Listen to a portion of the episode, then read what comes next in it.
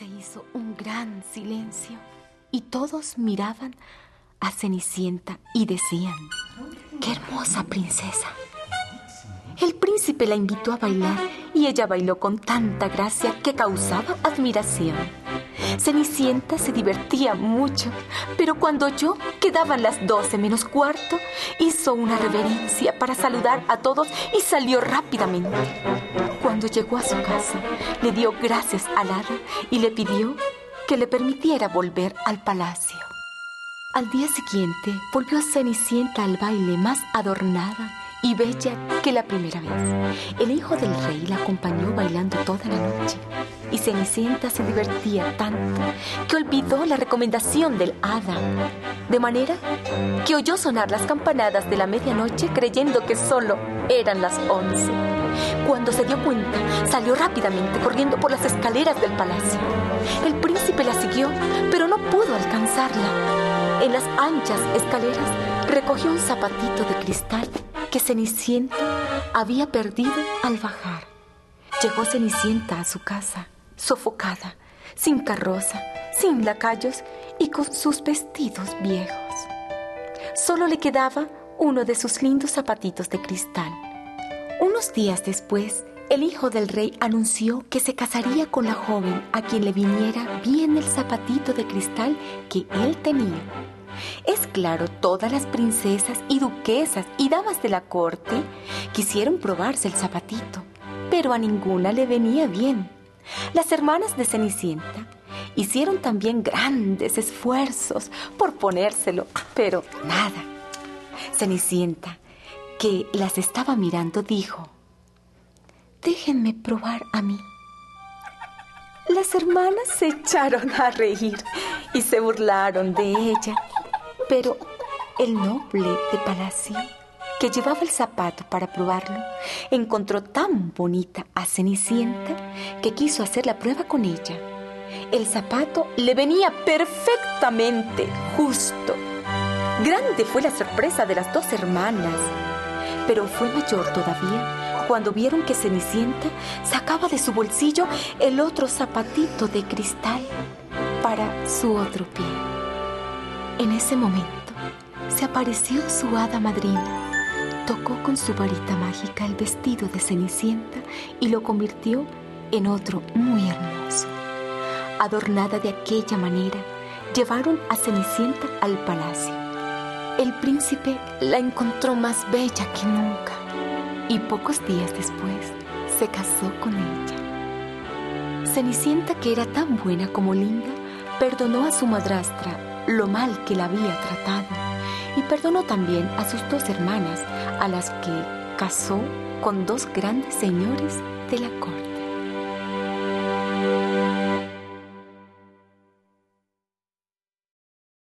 La tortuga y el águila. Doña Tortuga siempre se lamentaba de lo lenta y torpe que era. Amiga de hacer comparaciones, añoraba la esbeltez y ligereza con que se movían las aves. No se conformaba con su suerte y llegaba a ponerse pesada. Qué fastidio tener que arrastrarme por el suelo, paso a paso y con fatiga. Ay, si pudiera volar, siquiera por un minuto.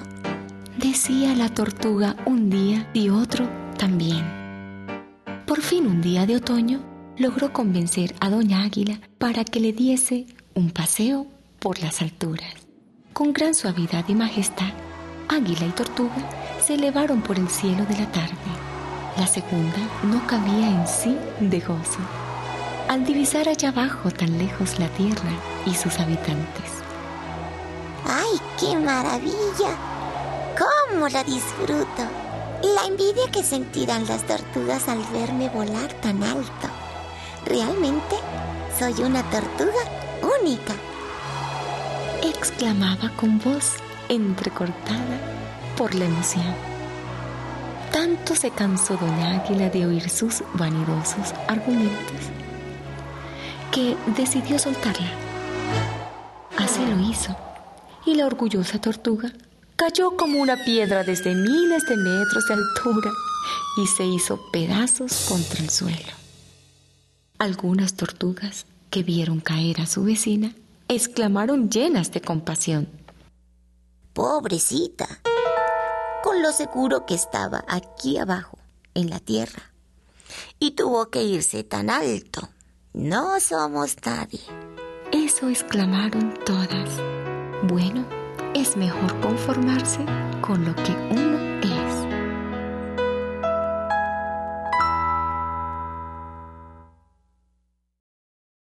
La oveja negra. Érase una vez una ovejita que tenía un color distinto del de sus hermanas del rebaño. Era negra. Por esta causa, ellas le despreciaban y hacían objeto de toda clase de faenas. Acostumbraban a darle mordiscos, patadas y siempre procuraban ponerla en último lugar del rebaño. Cuando entraban en un prado a pastar, el rebaño entero intentaba que la ovejita negra no llegase a disfrutar de la más pequeña brisna de hierba. Era la suya una existencia terrible. Cansada ya de tantos desprecios, la ovejita negra se apartó del rebaño. Anduvo mucho tiempo por el bosque. Al llegar la noche, se recostó, sin saberlo, sobre un montón de harina, por lo cual, al llegar el nuevo día, se había convertido en una oveja de color blanco inmaculado. Sorprendida, volvió a su rebaño y sus compañeros la proclamaron reina del rebaño, dada su bella apariencia por aquel entonces se anunció en la comarca la visita del príncipe de los corderos, que venía en busca de esposa. Fue recibido en el rebaño con grandes honores. Mientras el príncipe observaba a las ovejas que lo formaban, estalló una gran tormenta. La lluvia disolvió la capa de harina que cubría nuestra ovejita y ésta recobró su color negro. El príncipe, encantado, la tomó por esposa. Al ser preguntado por la causa de su elección, éste respondió: Es distinta de las demás. Con eso me basta. Respondió el príncipe. Se realizó la boda, se casaron y por fin el destino fue justo con nuestra querida ovejita negra. El pavo real y la grulla. El pavo real se sentía muy ufano con su espléndido plumaje. Tantos colores y formas resultaban en él que en verdad era una auténtica fiesta para los ojos contemplarle. Muy orgulloso de sí, invitó a comer a doña Grulla, vecina suya, que pasaba por ser muy simpática y aguda Mientras tomaban los postres, ambos comensales empezaron a discutir sobre las prendas y cualidades que les adornaban. ¿Quién puede igualarme en belleza y presencia? Decía el pavo real. Basta con que abra mi maravillosa cola para que el mundo entero deje de respirar. Oh, sí, seguro que es cierto. Pero yo tengo las alas para volar. ¿Quién sino yo puede contemplar las maravillas de la tierra desde las remotas alturas? Replicó la grulla muy tranquila. ¿Es verdad? Admitió el pavo real. Hacemos el tonto al discutir por tantas cosas. Cada una tiene cosas dignas de admirarse. Lo que ocurre es que nunca nos conformamos con lo que somos. ¿No es así, querida vecina? Desde luego, querido vecino. Mejor haríamos en alabarnos mutuamente. De este modo, crecería nuestra estima y no crearíamos tensiones en el ambiente. Ahora que ya lo sabemos, podemos rectificar, razonó la grulla. Y nunca más volvieron a rivalizar el pavo real y la grulla, pues ambos habían aprendido la lección de la humildad. La lechera. en una linda granja al pie de las montañas.